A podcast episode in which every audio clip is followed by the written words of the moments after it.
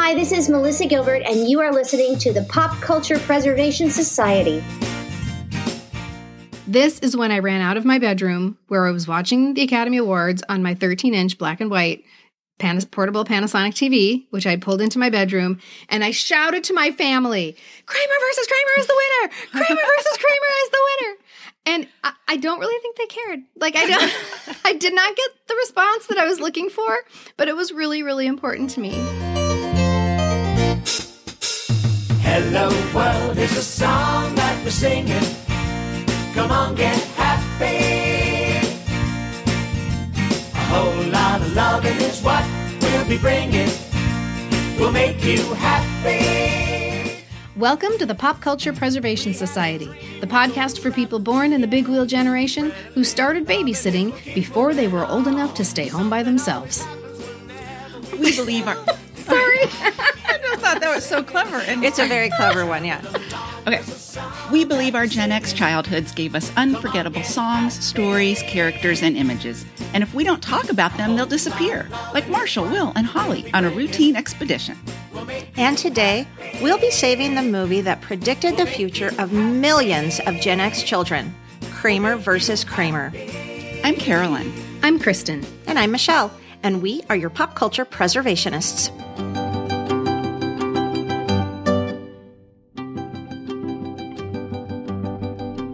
Oh, that Oh, music. that I know. As soon as that started, I was I in know. the movie. Okay. And I had forgotten about mm-hmm. that.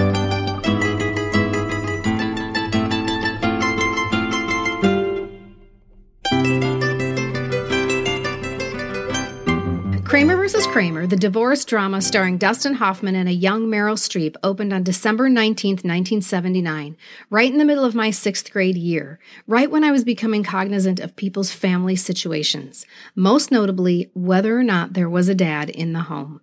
And after its release, it quickly became more than a movie. It was, according to Vanity Fair, a cultural benchmark, a snapshot of the fractured American family. So my parents were married, but I was strangely fascinated with this movie and I was deeply invested in its success, maybe because of this growing awareness that I had of other people's family situations, or maybe because I was being let into the adult world of dramatic movies for the first time and I felt ready for it. Did you guys see the movie when it came out? Were you aware of it? Yes, I saw that movie. I saw it with my best friend, her mom, and my mom. So the four of us went together, which I thought was really interesting now looking back, because as you just said, um, Kristen, it was this adult world, a dramatic movie that was all about adults. Yet my mom and Debbie's mom thought, yeah, let's bring our teenage girls with us, which I thought was um, was really interesting. And I'll add on to that that I asked Andy if he had ever seen it, and he said, "Oh yes, I saw it on Christmas night." 1979, our whole family, they made a tradition of going to movies on Christmas night, and the whole Cochrane clan went to see Kramer versus Kramer, which Wow. isn't that an interesting choice for Christmas night? Merry Christmas. But Yeah. you know, um, I don't know about you guys, but um, so many people I know saw it with their parents. Yeah. Uh-huh. Yeah. And I think part of that could be that um, in those days we just didn't have so many movies to choose from, and you saw what was in the theater, and it was rated PG. Right. Right. Yeah. And So we you're like, have let's go. gone. I wouldn't have Even with chosen the that naked lady. for a winter, Right. you know, uh, on winter break with my friends. That's not a choice I'm going to make when I get dropped off at the movie theater. So I'm Right. not going to probably see Kramer versus Kramer unless I'm going with an adult, like a Mm-hmm. parent who says, let's go to the movies together and see this. I would not have seen it on my own, I don't think. Yeah.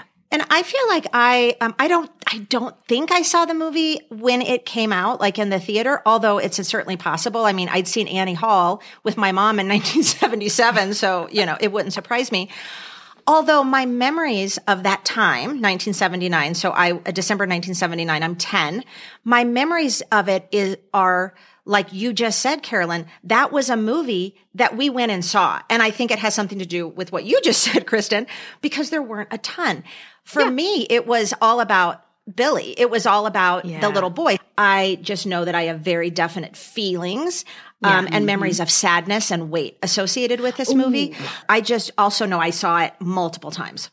So you probably saw it too at home on HBO on VHS. Well, we didn't. Yeah, uh, somehow, and it d- really mm-hmm. doesn't matter. No, it doesn't matter when I saw it, where I saw it. Like you, you guys just said, it's entirely possible it was in the theater because I, it's a 54 year old me going, well, I wouldn't have seen that in the theater. I was going to see something like Grease or you know a, a movie like that. Our parents just dragged it us was along. a movie. This was a movie mm-hmm. though that was talked about, and we all saw it. Yes. All Yeah. the kids saw it. Mm-hmm. Everybody listening right now is probably nodding their heads, going, "Oh yeah, I saw that in the theater that when I was eight, I mean- nine, ten. Right. And I think, you know, to your point, Kristen, there probably weren't a whole lot of choices.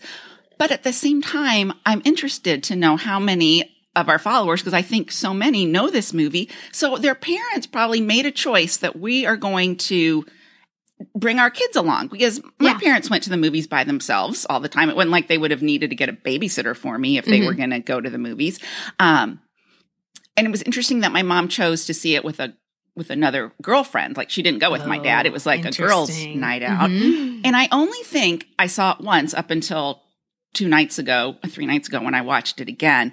But oh my gosh, I cannot believe how much I remembered of it. Like Yeah. this Sticks with you. movie, Yeah. I think 'cause Yeah. to what you said, um, Michelle, it just it affected me so deeply. Like Mm-hmm. I can't even put words to it. I've been trying to think of how to describe this to you. I can only say that I s- when I saw it, I'd only seen two other movies that had affected me so deeply, and that would have been Brian's Song and Love Story.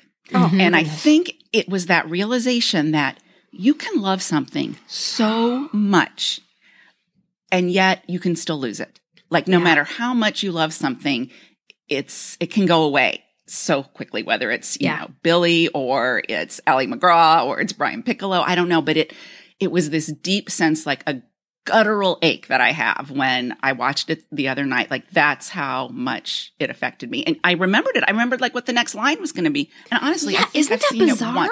Gosh. Because I have not, I did not have HBO. I did not have this on VHS. I might have seen it on, you know, on somebody else's VHS somewhere at some point, but in my memory, I've only seen it the one time in the theater. And I, just like you, could remember an expression. I mm-hmm. knew what was coming next. I knew the words that would be spoken next. I am so fascinated with how that gets into your brain. And it must have something to do with how it was tapping into our emotions. And that's one of the successes of this movie. For me, it was it was probably the first adult drama that I saw. And I went with my dad, who clearly thought this adult divorce drama was accessible to me. And he wasn't wrong because I was totally taken with the story. And we left my sister at home with a babysitter. I don't know where the rest of my family was. And um, my friend Harmony was going to be babysitting my sister. And in the middle of the movie, they silenced the movie and an announcement comes over the loudspeaker.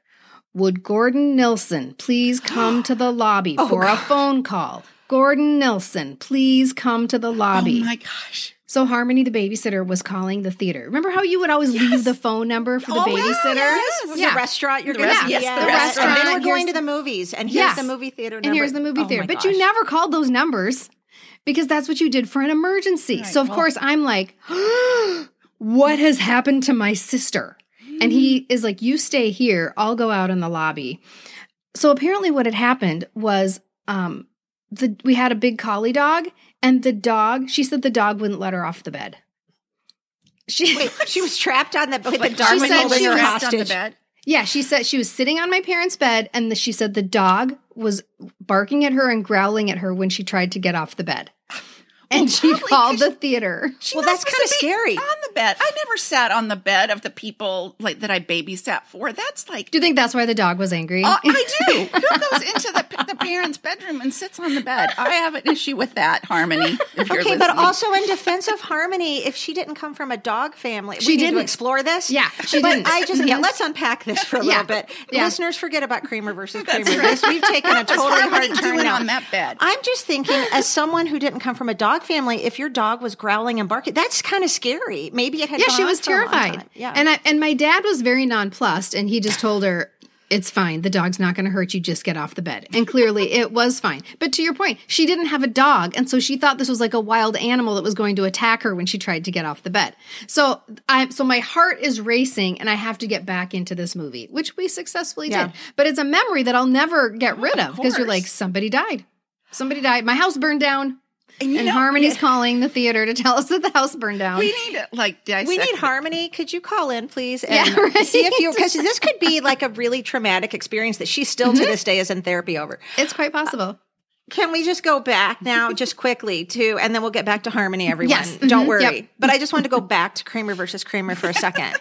Um, what you guys were just saying made me think it's possible I didn't see it multiple times now because we didn't have HBO. We didn't, you know, Mm-hmm. maybe it's it's stuck with me just because the one or two times I saw it, and I'll I'll get into that in a little bit about Mm-hmm. why this movie resonated with me and hit me so hard. But do you guys remember too? This wasn't unusual during this time for movies like this, where it's like a big star, but then they throw a kid in, and our parents are like, they want to go to the movies. It's PG. They take us. I just what the one that came to mind instantly that I also saw in the theater. I don't know what year it came out, but probably age eight or nine was The Goodbye Girl. Oh, I and love- that came absolutely. out. One of my favorite Yes. movies. Right? Yes. I'll rewatch that again once a year, and then you throw in, Yeah. you know, the cute little girl and uh, you know Quinn Cummings, who we all adored. We all wanted to be Lucy, right? Well, and let's so- be honest, our parents were not going, Oh, I think the kids would enjoy this film. They're going, It's PG. My kids are allowed. And there's a child Right. in it, so Yeah, we're, we're let's up go. for How it because can it be? that's what the Yeah. Mm-hmm. movies. That's what the movies were like. But Right. this, so so Kramer versus Kramer was kind of along that same vein, really. Yeah. totally, for it was. Yeah. For sure. So when the film came out, it had only been 10 years since California became the first state to pass a no fault divorce law, which meant that you could file for divorce without any claim of wrongdoing. Prior to that, you had to prove in a court of law that someone had done something that deemed them unworthy of your partnership. You had to prove that you had the right to divorce them. So clearly, this allowed for much easier divorces, and the divorce rate soared. Women, in particular, were being given permission essentially to leave unhappy marriages simply because they were unhappy. Whereas prior to that, I think the word trapped is probably how a lot of unhappy people felt. And we focus a lot on women because the women's liberation movement had grown out of the restrictions that society had set up for them, which was not a recipe for happiness for many. For many people, it felt like you were basically giving up opportunities for growth and fulfillment in exchange for spending long days with small children. Um, you know, while your husband climbs the corporate ladder and gets increasingly compensated for his labor and comes home to beautiful children cared for by somebody else equals divorce. so maybe this is one of the reasons that Kramer versus Kramer was so successful. Mm-hmm. The US gross of Kramer versus Kramer would total more than $106 million, making it the biggest domestic moneymaker of 1979. Remember, it didn't come out until December 19th yes, that's, the crazy. biggest moneymaker, beating out much more likely candidates like Star Trek and Alien. It made more money than Alien. This was a blockbuster. And I just want to compare that for a moment to what would be a blockbuster today. Barbie aside, because Barbie has so many more legs. So we're going to take Barbie out of the equation. But today you're talking about Marvel. You're talking about mm-hmm. action movies. You're talking about sequels, series movies. Today, Kramer versus Kramer would be considered an independent film. I was just about to say those are Yeah. like the independent films now. Yeah. Right. And you think of those blockbusters you mentioned now, Kristen, they have like mega stars. Like Yes. we know those people. They're in front of us all the time. It's, you know, that's another reason you're going is to see all of these people. Those Marvel movies, they have like 10 super, Yes. you know, mega stars in it. In this case, really Dustin Hoffman was the only name we would have known, you know, would have been a name that anyone had heard of. So Yeah. and that's another interesting fact to this movie. It's not like we were our we were going or our parents were going to see this, you know, long list of megastars. Right. Unlike today's um, mega movies. Right. Mhm. Yeah, good point. One person. Right. So the um it just and it makes me a little bit sad about society today. To be honest, like Oh, yeah. are we not given opportunities to think and feel and talk about things on a grand scale? And instead, all we can do is sit there and be entertained and then we leave and there's nothing to talk about. Right. What do you talk about? What do you talk about after a Marvel movie? I no totally offense to the people who love Marvel. Escape- no. Escapism is great, and everybody deserves escapism. But where are the opportunities to have a nice conversation No. about the movie? Right. And to to what to to sit there and be immersed for two hours in just a good story, Yeah. just a story, a layered, complex Yeah. story. When I rewatched this last week uh, with Brian, Oh my gosh, we probably had a 30 minute discussion after. And he had seen it. Uh, Like you said, Andy went and saw it. Uh, he didn't go on Christmas night, but he's like, oh yeah, I saw that in the theater. I mean, Mm-hmm. he- a boy at age, you know, at the time he was, well, he was your age, Kristen. He's, you know, he was 11. Yeah. Why did he go see Kramer versus Yep. Kramer? But what a, an opportunity to have a great either, and it could be a debate, but just to have a good discussion about Mm-hmm. You, that's opportunity is a great word to use. It it provides opportunities for us to hash things out and think about how other people live, or maybe think about our own experience. It allows us to process. It allows us to get closer to people as we talk about these tough issues. You don't get closer to people talking about Marvel. No. And speaking of mm-hmm. opportunity, these independent films now, they kind of go to these niche theaters. You know, Yeah. they're not at the AMC Metroplex 16 mm-hmm. screen place that you have to kind of seek them out. Yeah. Um, and so and if you don't live in a metropolitan area, right, you're not you won't see right. them. Mm-hmm. Or they're straight to streaming. Or there's Yeah. that, true. And you have And to if- be able to afford streaming and have access to streaming stuff. Right, but also, order and you it. lose the movie experience Oh, of yeah, being in for the sure. theater. And the and the independent movies don't have PR budgets, so they might be on streaming, but how would you know? Right. Because nobody's telling you about it. Mm-hmm. This is a problem. Back in our day, it just it was so much better back then. Right. I know. So the story of Kramer versus Kramer is about an Upper East Side New York City family, the Kramers, Ted, Joanna, and six-year-old Billy, their son. Ted is a successful advertising executive and Joanna stays at home with Billy. And when Ted comes home one day, he finds that Joanna is leaving him and Billy. She's not taking Billy. She is not happy and she is going to California to figure things out. Ted, of course, is completely unprepared. He had no idea about her unhappiness and frankly doesn't care, care to hear about it either. And he has no experience taking care of Billy. Billy knows this, he senses it, and he pushes the boundaries with Ted's authority, knowing full well that Ted has no parenting skills. Their relationship is rocky and stressful, and Ted works to balance his big advertising job with single fatherhood. But over time, he and Billy find their rhythm, and this movie begins to be about a father and son repairing their relationship, and it's really quite beautiful.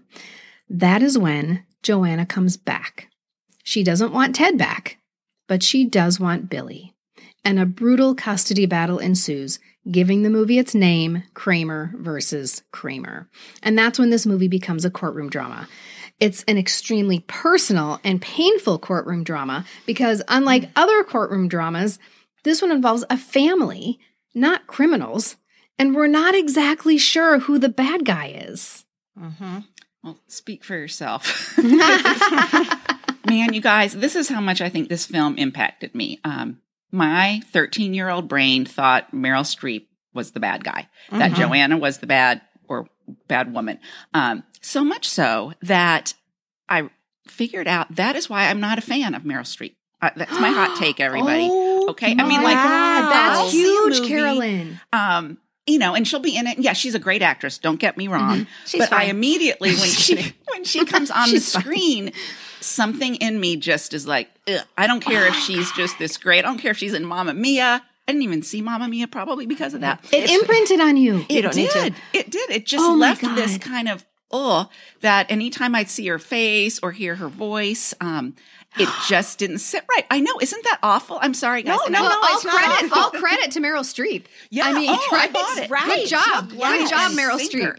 And I could not separate. My body can't separate that. Yeah, Yeah, that's what that's what we're we're going back that you've had this long and you saw it once and you've had this decades long mm-hmm. it left a def, decades long mark on you. So yes, Kristen did. like you said all credit to Meryl Streep, but mm-hmm. I find that really like powerful.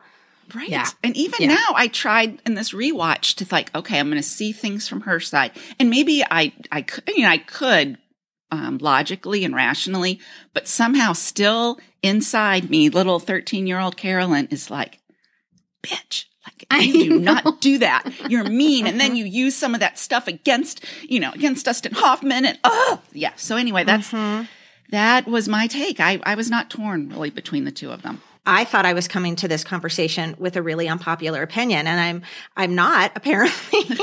um, but um, because my opinion comes from my own experience with the story, so my opinion is really authentic for me, and I was about to say I'm not going to apologize for it, but Carolyn, like, you don't have to. It's fine. Nope. So, Kristen, perhaps I'm not going to apologize, but for me, um, so Joanna's argument is that she left for Billy, right?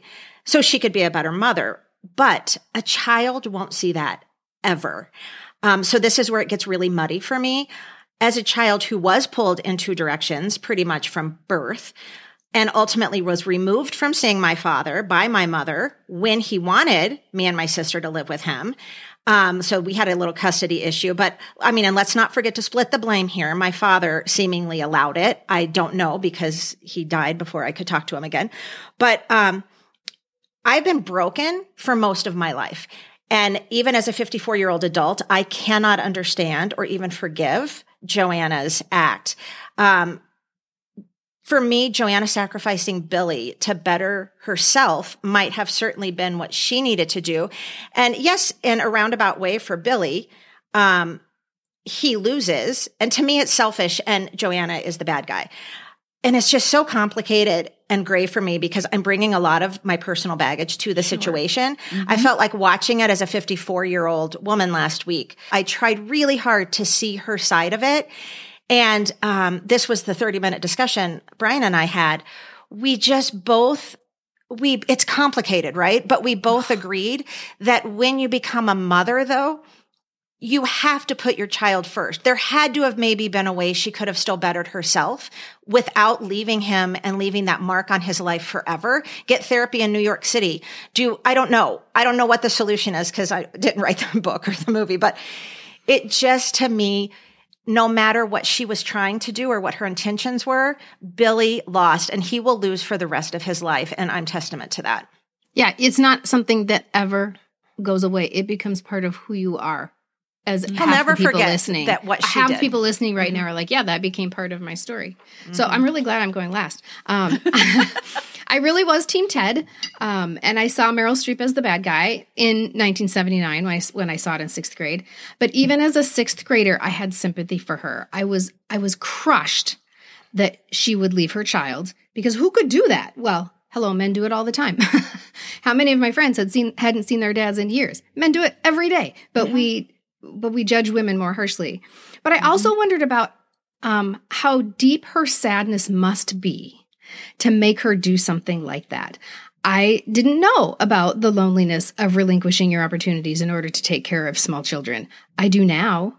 Uh, I didn't know that was a thing, but I knew she had to figure out what was wrong, and her poor kid was the victim of that conundrum. Now, seeing it for seeing it just this week for the first time probably since 1979, I had a brand new take on it. It was a take that we couldn't have had in 1979. There is only one reason that a woman leaves her child, and that's if she thinks that child, it's if she thinks she is bad for the child. And that is textbook depression. Meryl Streep, I mean Joanna, not Meryl Streep, Joanna was depressed. And when you think that the best thing for your child is for you to leave that child, of course that's mythology. That's never going to be true unless you're horribly abusive. Even then, the leaving is going to be horribly scarring to your child. But for you to think that you are so small and unworthy as that your child would be better off without you is a hallmark of severe depression. Now, we didn't know that then. We had no idea. Today we know what that is. and that's why I feel like this issue, it's not black and white. It's It so gray. not. It's so muddy Yes. and it's so complicated. Yes. And even as someone who came from a, a situation, um, it's not even really similar, but the weight of Billy and the feelings and everything I, I identified with, I can still see everything you just said, Kristen, and I can um, agree with what you're saying. There's just something in me that no matter how much therapy I've had or whatever, I will always. I'm not ever to the point yet where I can even forgive it because I don't know the whole Yeah. story of even what happened in my family. But all I know is how it affected me my whole Yeah. life and how broken I've always felt and how sad and, and, and why and, and everything. So, um, it's, Your- it's that's in your heart. complicated. That It's lives in your heart. For you sure can't. is. Yeah. You mm-hmm. can't, I can't say that my opinion and is right and yours is wrong. I can see both. Mm-hmm. I just, it's, it's, it's complicated. It doesn't make it any easier for the kid. No, and so It many doesn't. of these Yeah. stories that you hear, not just and and maybe if they would have explored Meryl Streep's story a little bit more, Mm-hmm. um, it we could have all gotten on board a little bit more with um, maybe feeling a little bit of sympathy, empathy, whatever Yeah. for her. And- and that um, didn't we didn't hear a lot Yeah. about um, about her, except for that she was saying, um, you know, I was always taken care of by my father. I was then I was taken care of by my Mm-hmm. husband. It's time for me to take care of myself. Had we gotten a little bit more of her. Um, if she was suffering from depression, you you do. Yeah. I, I agree with you. Yeah. You do. Her friend alludes to it too that she's been feeling this way for a long Yeah, time and all this kind of stuff. I all I know to say is that it's muddy, it's complicated, and I don't have an answer. All I all we can all do is bring our own experience to it yeah. for sure. There are no good answers. No, and no you know good what's answers. interesting as I listened to you, Michelle, um, how you just kind of saw it through Billy's eyes. I realize I kind of saw it through Dustin Hoffman's eyes. He's Mm-hmm. the one that I felt for. Like, how dare you? He worked so hard. I think the unfair is going through my head the whole time. Again, you can love something so much. You can do the right things. You can become this better person, this better dad. You could still lose this thing that you loved. And yes, we can um, forgive or understand maybe where Meryl Streep's character was coming from. But you know what? She said when she was on that stand and in that courtroom, and they were, she was a bitch. You're mean. I mean, I couldn't get over that part. It was so unfair. And I just ached for Dustin. I mean, I, and I ached for Billy too, but my just um, empathy really went like, he was doing all the right stuff. He became this better person, and still, still, he was going to lose this child. And oh, Well, although, what would you do, Carolyn, to get your child back? Would you throw somebody under the bus? I wouldn't throw the dad. I wouldn't throw the, the my child's dad under the mm-hmm. bus. I uh-huh. might throw his my mother-in-law. Coming from it, I don't know an experience where one of my my my mother or my father they threw each other under the bus all the time. They had mm-hmm. such a mm-hmm. contentious relationship. But you said you're feeling for Dustin Hoffman. I think one of the reasons um, I this movie stuck with me so much is because since I related to a lot of the heavy feelings Billy carried, I feel like I was probably at that age projecting myself onto him Oh, for sure. um, Yeah, and into him, sure. which is why all my memories of this movie are centered around Billy. When I Yeah. watched it again the other night, I knew what he was going to do next. I knew how he was going to eat. I knew he was going to grab that ice cream. I knew everything Billy was going to do. I didn't remember anything Dustin Hoffman or Meryl Streep was about to do, really. Wow. But everything was Billy. So if I saw it once, if I saw it 10 times, and let's not forget, this is also the year that this whole custody thing um, happened with um, my parents Oh, in God. 1979. Oh. So I'm You seeing this it. movie. Yeah. Uh, this movie comes out in December. The last time I saw my dad was in July of 1979. And I didn't know that at the time that that was going to be the last time I ever saw my dad.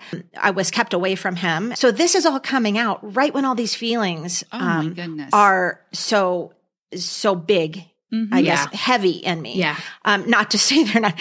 If you guys are people listening are like, well, geez, how heavy must they have been if you still have them so no, It's fine. It's No, but that is so Working significant. The timing of that could not have been more impactful for you, Mm-hmm. Michelle. And that shows how all three of us come to it with different perspectives. Oh, too. yes, And, right. and you know, was it a childlike perspective? Was it your maturing perspective? Was it, it's so so interesting to me. Mm-hmm. So much of our research is coming from a Vanity Fair article that excerpted the Meryl Streep biography called "Her Again: Becoming Meryl Streep," which is by Michael Schulman.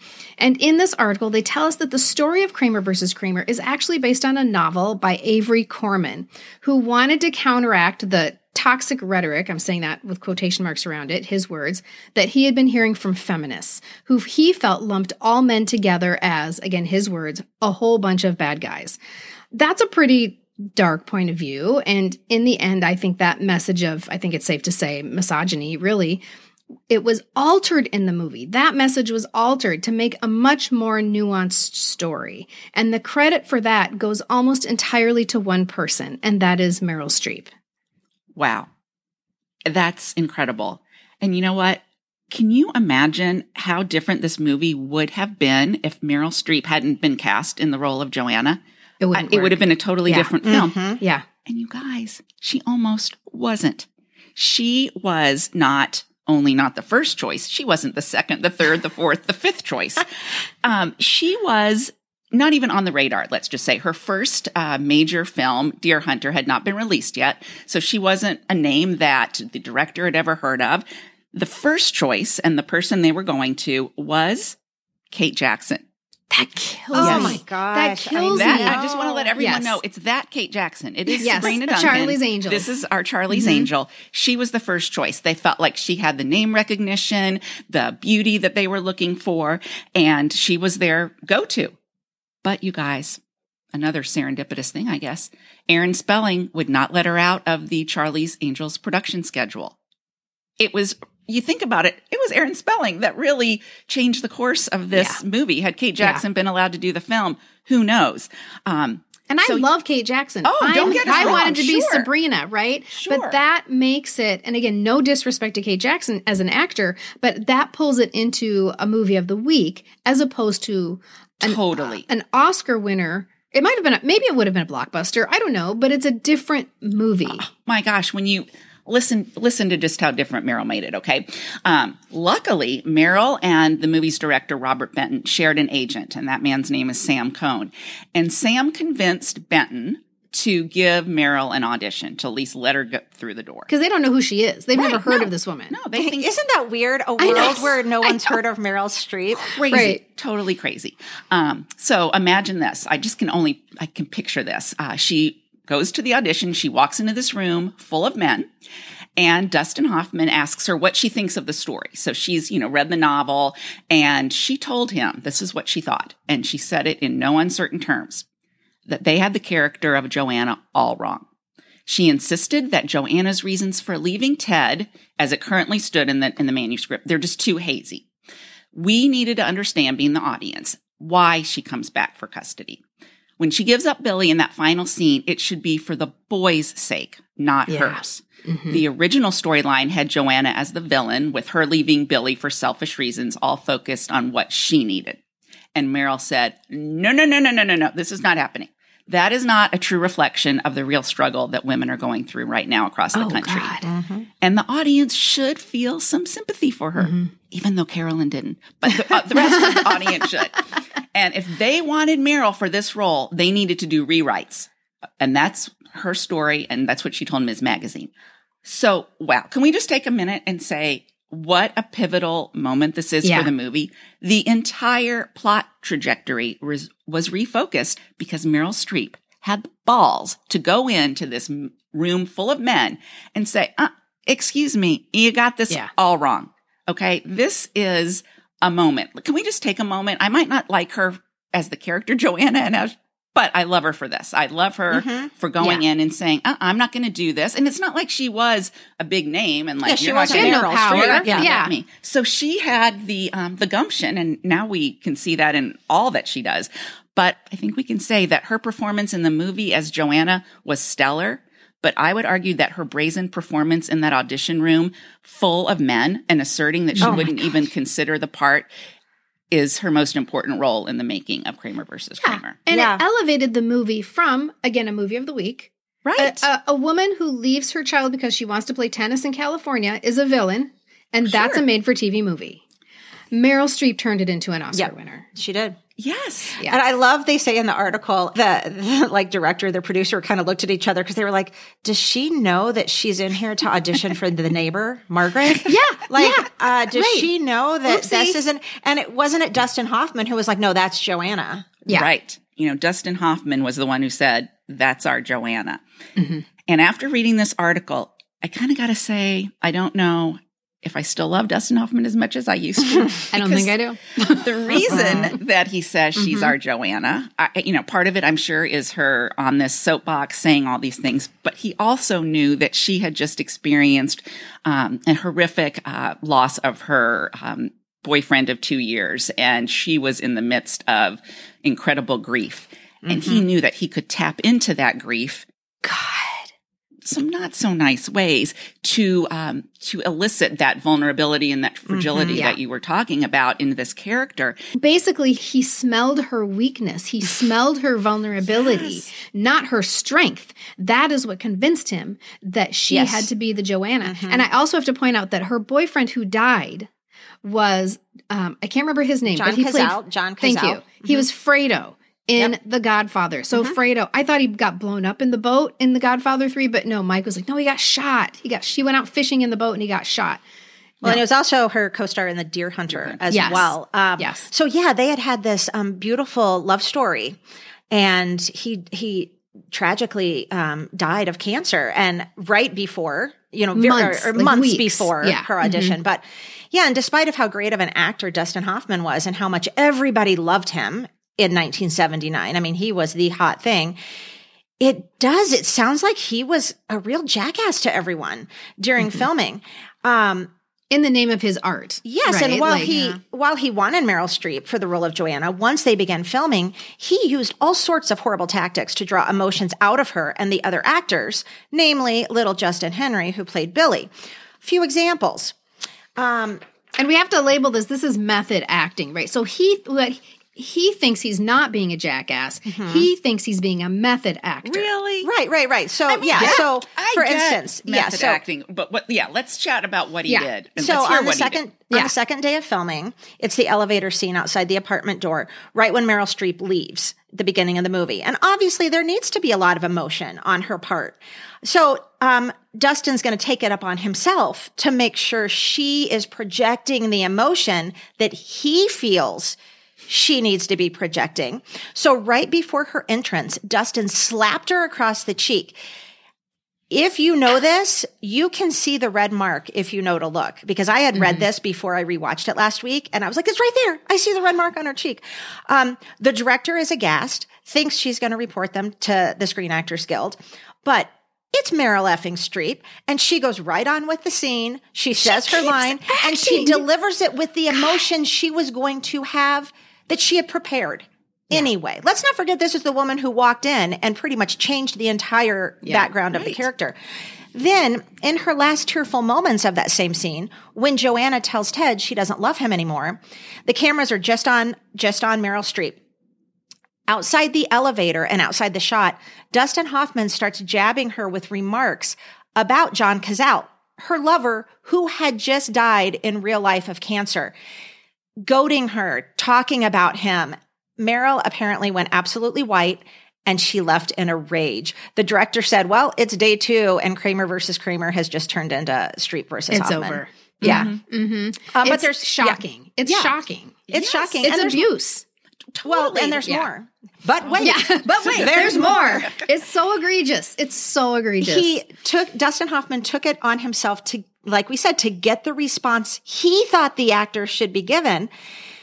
To make sure little Justin Henry is crying authentically oh, when he falls off the monkey bars. And you guys, it is a shot that is a second on screen. A fraction of a a second. fraction of a second Yes. on the screen. Dustin Hoffman leaned close to him and told him he'd never see all the crew members again that had become such good friends with. Also, in other scenes, to get him to make sure he would cry he'd tell him to imagine losing his beloved dog. Imagine, imagine mean- Sparky dies. I don't know if that was It's like name. you remember all these stories about the little rascals and how abusive it was. This is exactly the same as the little rascals. Mm-hmm. I don't like knowing this. This is like this I is like the time um, my friend, my college roommate, worked at Disneyland and told me what Space Mountain looked like with the lights on. Oh, jeez. I don't want to know this. I don't want to know. I don't want to know this about Dustin Hoffman.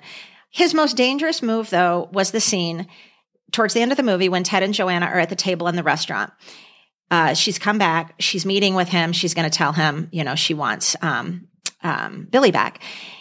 He quietly made sure the cameraman had his wine glass in the shot. And at the end, when Ted gets up to stalk out, unscripted, he smacked the glass and it shattered against the brick wall. Watch the movie, everyone. It Yeah, shattered against dramatic. the brick, brick wall, raining glass bits into Meryl's hair. She jumps in the scene. That's real. That is a real reaction because that she had no idea he was going to do that. Apparently, they yell cut. She says, "Next time you do that, I'd appreciate you letting me know." And stalks It's out. really it's a it's a form of not trusting your fellow actors Oh, to use their craft as Uh-huh. if everything is dependent on me and I have to surprise you to elicit something real instead of depending on your skill. yeah. Again, though, I wish I didn't know it. I oh, know totally. I because know. to your point, Kristen, yes, it's method acting. I, I understand that. It's, but why don't you say something like, can you channel your grief into, you know, that you're feeling Right. right, now? Or like I think of Michael Landon and the way Melissa has shared with us how he got her to cry. Mm-hmm. It was very fatherly and gentle. I mean, he He's have come- guiding her. Yes, exactly. He could tell her he loved her. Yeah. but again, to your point, Kristen, it's not trusting your fellow actor and thinking Yeah. Mm-hmm. that you're you run the show.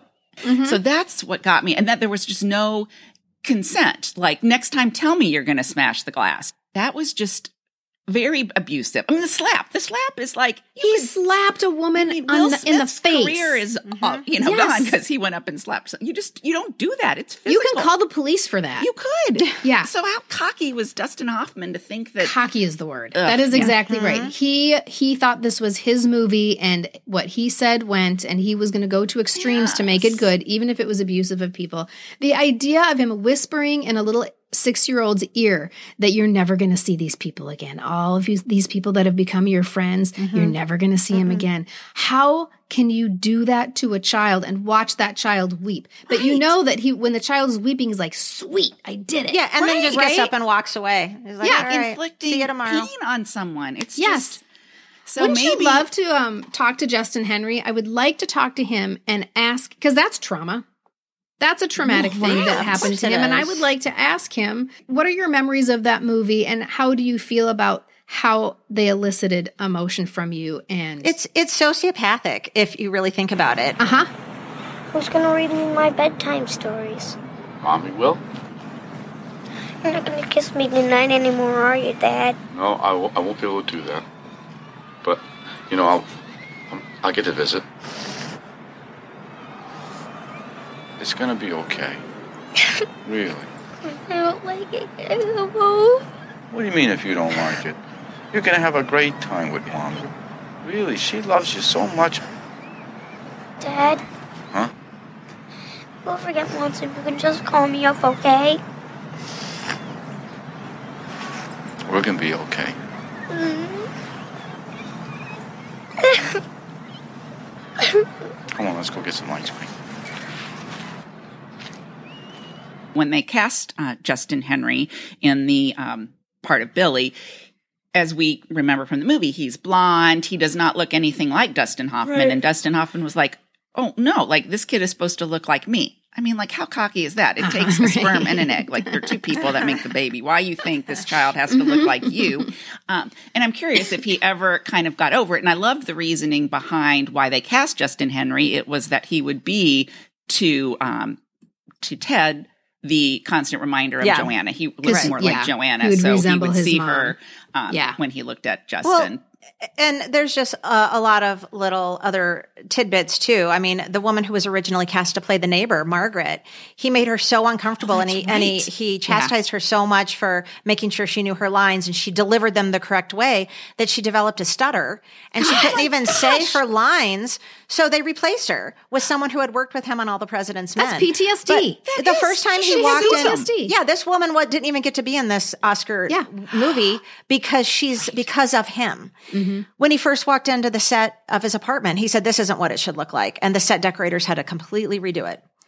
God, Sounds like a little bit of a tyrant. It was very interesting watching this as an adult now because although we were all team Ted, as an adult I could watch Ted now and I did and I'm not team Ted. I have a great deal of respect for how he overcame his difficulties, but it was 1979 and I was able to see his misogyny. I was able to see his bullying of women. I was able to see how he stands just too too close to women, how he's too familiar, how he touches them in ways that are would not be comfortable for me. There's a scene where he when he finally gets a job, he walks through a party and he grabs a woman and he kisses her on the lips and then lets her go and keeps going.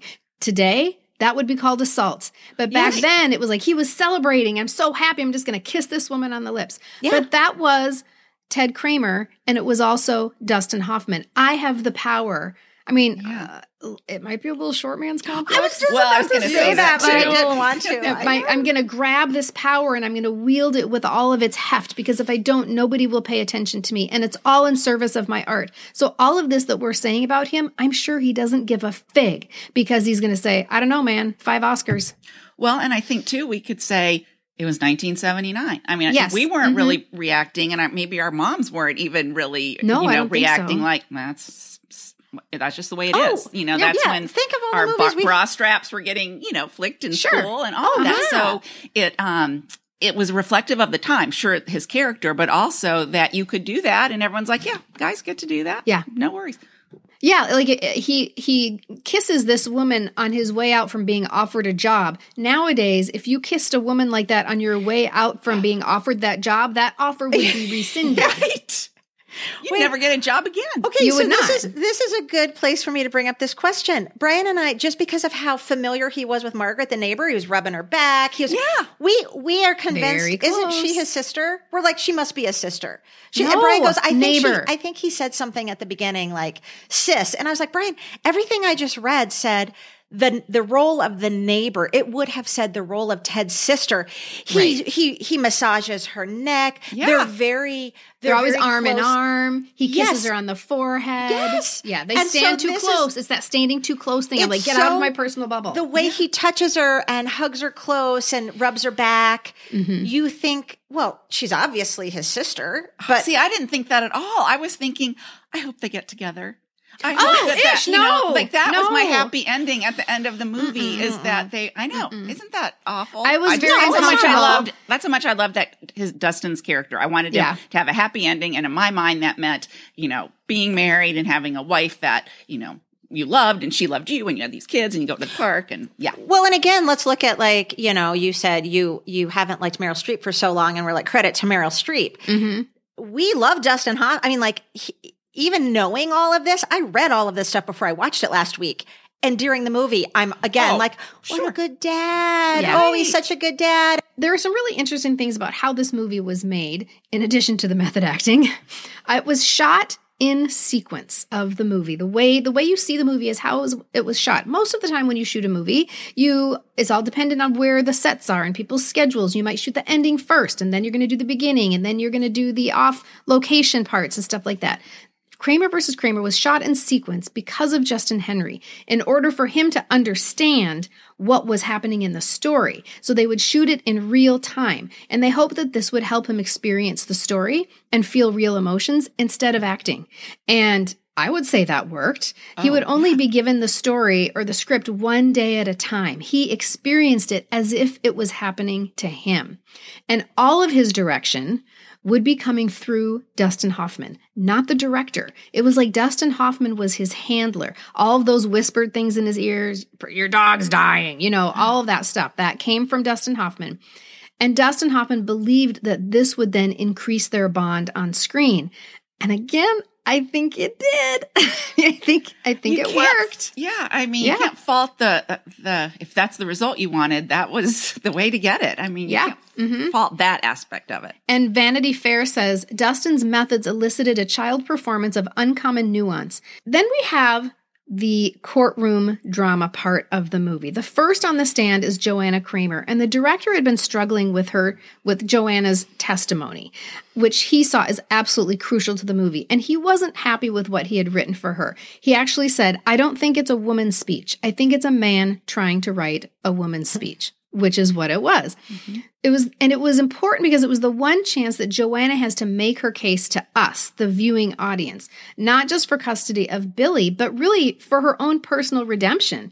And then by extension, redemption of all of the women who left their marriages in this era. She was really speaking for all the women, right? The stakes were huge. And so he asked Meryl to think about it. She misunderstood him and she thought he was asking her to rewrite the testimony. So on shooting day, she hands him some papers. She's like, here's the script.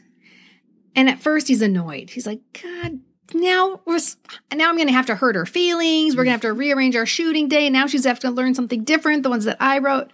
But then he read it and he was like, oh, this is this is it. And this just changed the ending of our movie. And Meryl Streep gets to say her piece. Mrs. Kramer, can you tell the court why you are asking for custody? Because he's my child. And because I love him. I know I left my son. I know that that's a terrible thing to do.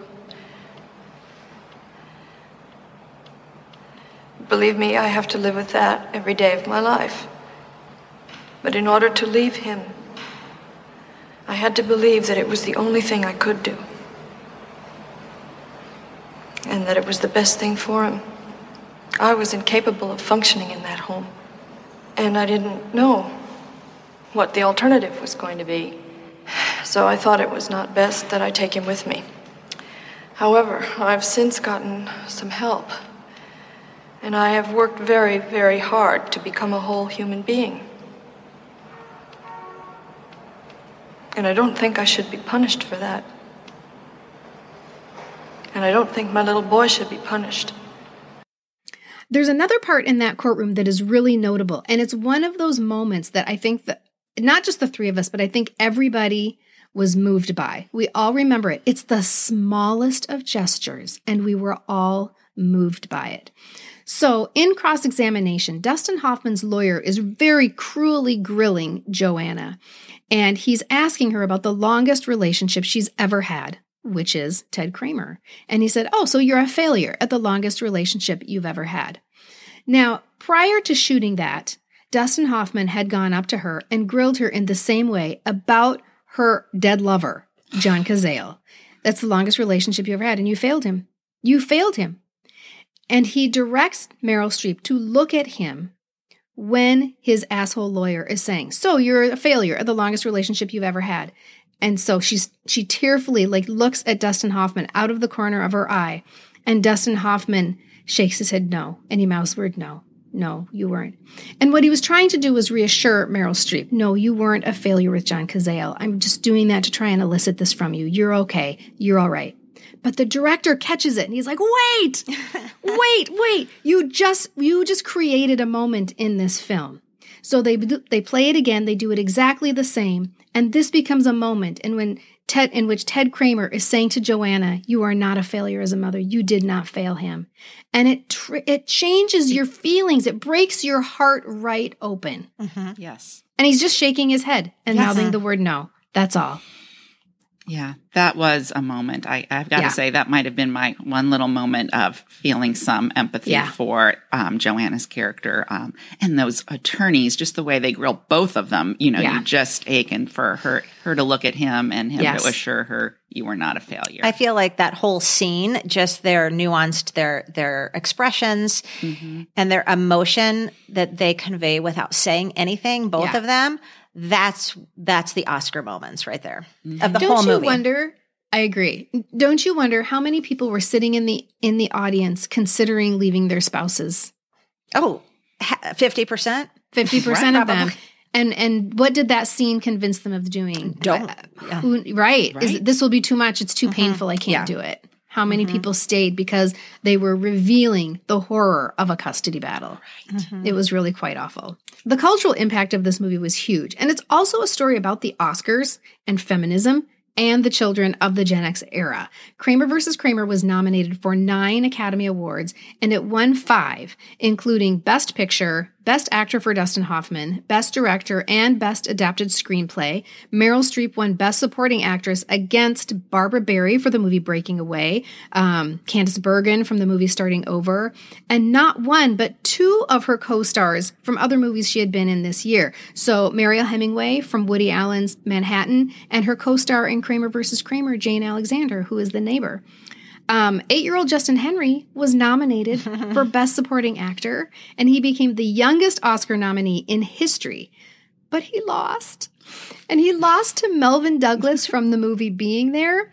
Melvyn Douglas was 71 years older than Justin Henry. He wasn't 71, he was 71 years Yeah. older than Justin Henry. or 78, yeah. And apparently, um, Justin Henry was so sad, had so much despair about losing his Oscar that he was crying, sobbing inconsolably.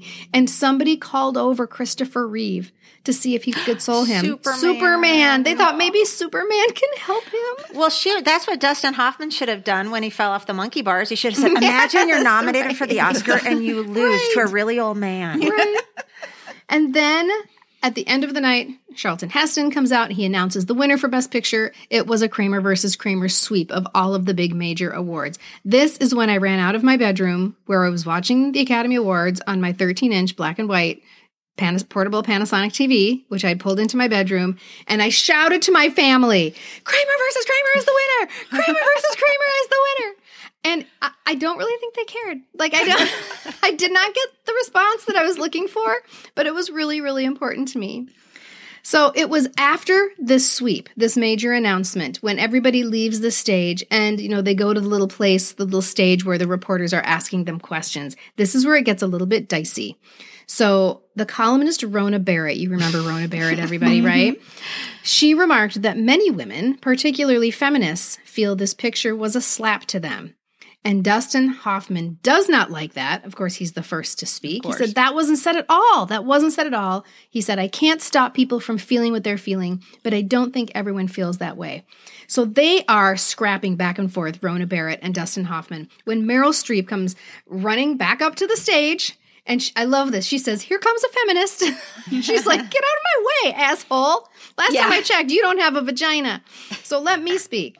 And if you did, it would be tiny. Sorry.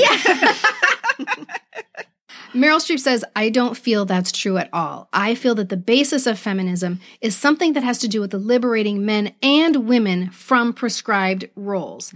And I have to tell you that for me, as a sixth grader, that's how I viewed this movie. Mm. Why was I Team Ted? Not because I was anti Joanna, but I felt that people were not giving Ted the credit that he deserved for doing what people thought of as women's work. That his child was taken away from him because he was a man. And that mm-hmm. wasn't fair. That that Joanna won the custody battle because she's a woman, and that's not fair. So I felt it to be a movie about gender roles and how we depend on them no matter what the truth may be. It wasn't fair that Joanna got custody when the truth was that Ted had become the better parent at that moment in time. I took that to be a form of feminism. Mm-hmm. Even though the woman is supposedly the villain, it spoke to me personally about how people will try to put me in a box because I am a woman or a sixth grade girl, and that this story can also be reversed. And none of it is okay. None of it is okay. No, right. I think that's the best definition of feminism, what she says right there. It I has know, to do- mic drop, right? Right, Yeah, mm-hmm. exactly. Yeah. Liberating men and women from mm-hmm. prescribed roles. Exactly. Mic drop.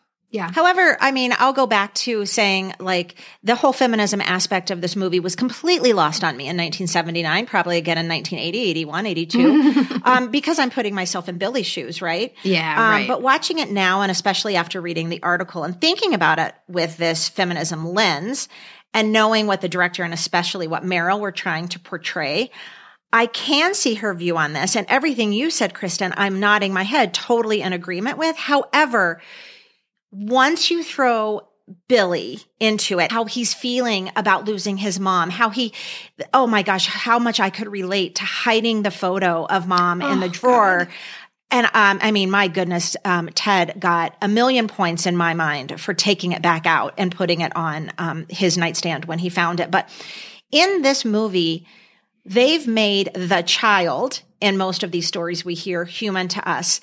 And so that's why I can never get fully on board with it because we know this child now. We see this child and we see how it's how it's impacted him. So again, Yeah. like I've said earlier, it's way too muddy and complicated for me to to pick a true stance on. I just can't. Because a child could never pick either. And I remember at the time thinking, why don't they just ask Billy? Why do they have to? Why the judge doesn't know these people? Why don't they just ask Billy? But the truth is, Billy doesn't have an answer either. Because Billy doesn't want to be taken away from his father. But that moment when he sees Joanna for the first time in 18 months and he's running to his mother, in Central Park, they're run. I'm going to start crying right now, It's and he beautiful. leaps into her arms. He doesn't want to be apart from her. Well- he can't choose either.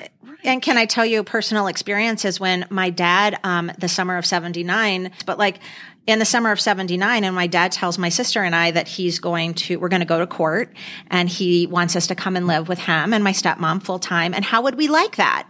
Would we like that? I loved my daddy, you guys. I loved him more than anything. I only got to saw, see him a couple times a year. The thought though of not living with my mother broke me into a million pieces. But I couldn't say that to daddy oh, because I don't want to disappoint daddy. So of course I nod my head. Yes, that would be fine. I'm 10, but my sister's 13 and a half. So what he tells my sister is that she's old enough that the judge is going to take her in to the office and he's going to ask her, Oh who do you want to live with? And so my sister then has this extra weight Oh and God, responsibility on her. So I, again, I, I've been there, you guys, and it's, um, it's a horrible thing for a child. You so when you cannot said, win. could they put Billy on? No, No. they shouldn't because look at Billy. Look from what you just said, the way he ran to her after. What's he going to say if he says, mommy, I'm going to disappoint daddy who's now, but if I say daddy, that's my mommy. So as a child, I've been there and you are torn. Like I said, I'm still broken. I'm still Yeah. torn in two from that experience that I had. So it's, it's, it is, it's a There messy, are no messy situation. winners. Well, right. There are no winners. And we as um as a society just are so binary. Like it has to be Yeah. your team Joanna or your team Ted. And you know, even asking a child whether it's your sister or Billy, like it's one or the other. There's no in between. And I feel like that's where it gets so difficult for so many of us on so many topics. It's like you Yeah, almost have to right. choose a side when no, there's so much that goes into that. And why can't it be again a both and? And why Right. can't we get and look at the hard stuff and talk about it and dissect it and real it's going to be hard like that's Yeah. the thing we don't want it's like we don't want the pain we don't want the hard we're like just pick one side and forget the other and i think that's the just the foundation of just so much uh, heartache and just the difficulty of where we even are right now whether Absolutely. it's politics and relationships Yes. whatever The one place where um, this was something I didn't know in 1979, but I have a very visceral feeling of it now. And so when I watch the movie now, it changes a little bit of how I see Dustin Hoffman. Um, there was another critic who saw the movie who was sort of um, in line with Rona Barrett. And she said, leaving the theater with her teenage daughter, she felt manipulated by the movie and she was angry. And she mm-hmm. said, Why do we applaud the noble self sacrifice of Ted Kramer when the same thing is merely expected of Joanna? Mm-hmm. For 18 months, he learns how to be a parent. When Joanna was there for the bulk of his life and is just expected to have that relationship with the child.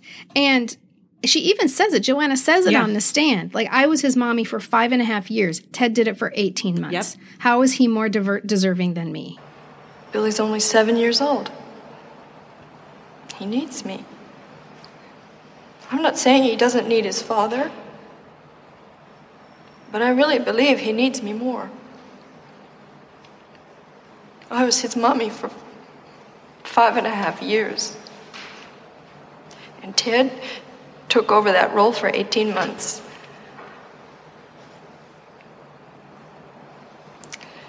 But I don't know how anybody can possibly believe that I have less of a stake in mothering that little boy than Mr. Kramer does.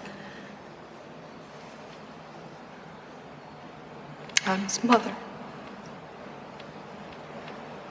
I'm his mother.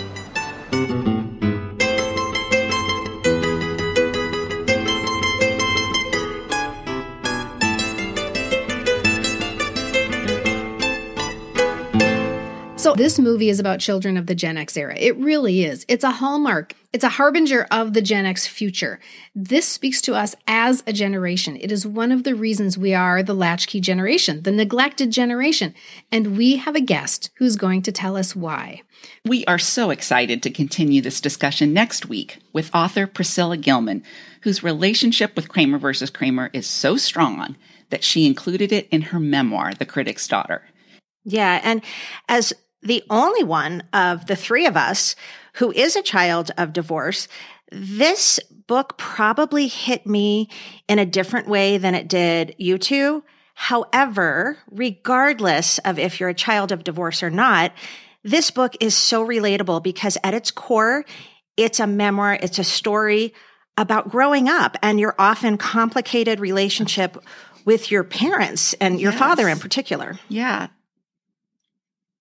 And that's um speaking of relationships with fathers, that's what really touched me about Priscilla's book. So again, regardless of whether you are actually a child of divorce, there's some deep um, meaning and moments in this book that struck me. I- told Kristen and Michelle just um it was the first time that somebody put into words certain feelings that I'd had and experiences with my dad. And I thought, oh my gosh, it wasn't just me who did this. Mm-hmm. And it really, it hit me in the core. So um, this book is amazing and Priscilla was amazing. And I'm so glad we had the chance to, um, to chat with her. Yeah. So thank you all so much for listening today. And we can't wait to continue this discussion with you all next week. Today's episode was brought to you by Barbara, Charles, Jody, Jill, Sean, Melissa, Lorna, and Kristen, Carolyn, and Michelle. Because guess what? We have patron, three patrons named Kristen, Carolyn, and Michelle. oh, stop it. Yeah. Oh my God, that's, that's right. We I think one of our newest patrons is Carolyn. Carolyn another yes. Carolyn. So thanks, thank you. Carolyn. Yeah. Thank you, Kristen. and Michelle. Well, these are just some of the listeners who support the PCPS with their Patreon memberships and one time donations. Just like your parents sent money to PBS so they could enjoy that Peter, Paul, and Mary concert, these are the people who make contributions so we can bring you these weekly episodes. If you'd like to join them, visit our website at poppreservationists.com. In the meantime, let's raise our glasses for a toast, courtesy of the cast of Three's Company. To good times. To happy days. To Little House on the Prairie. Cheers. Cheers. The information, opinions, and comments expressed on the Pop Culture Preservation Society podcast belong solely to Carolyn, the Crushologist, and Hello Newman, and are in no way representative of our employers or affiliates. And though we truly believe we are always right, there is always a first time. The PCPS is written, produced, and recorded in Minneapolis, Minnesota, home of the fictional WJM studios and our beloved Mary Richards. Nanu Nanu, keep on truckin', and may the force be with you.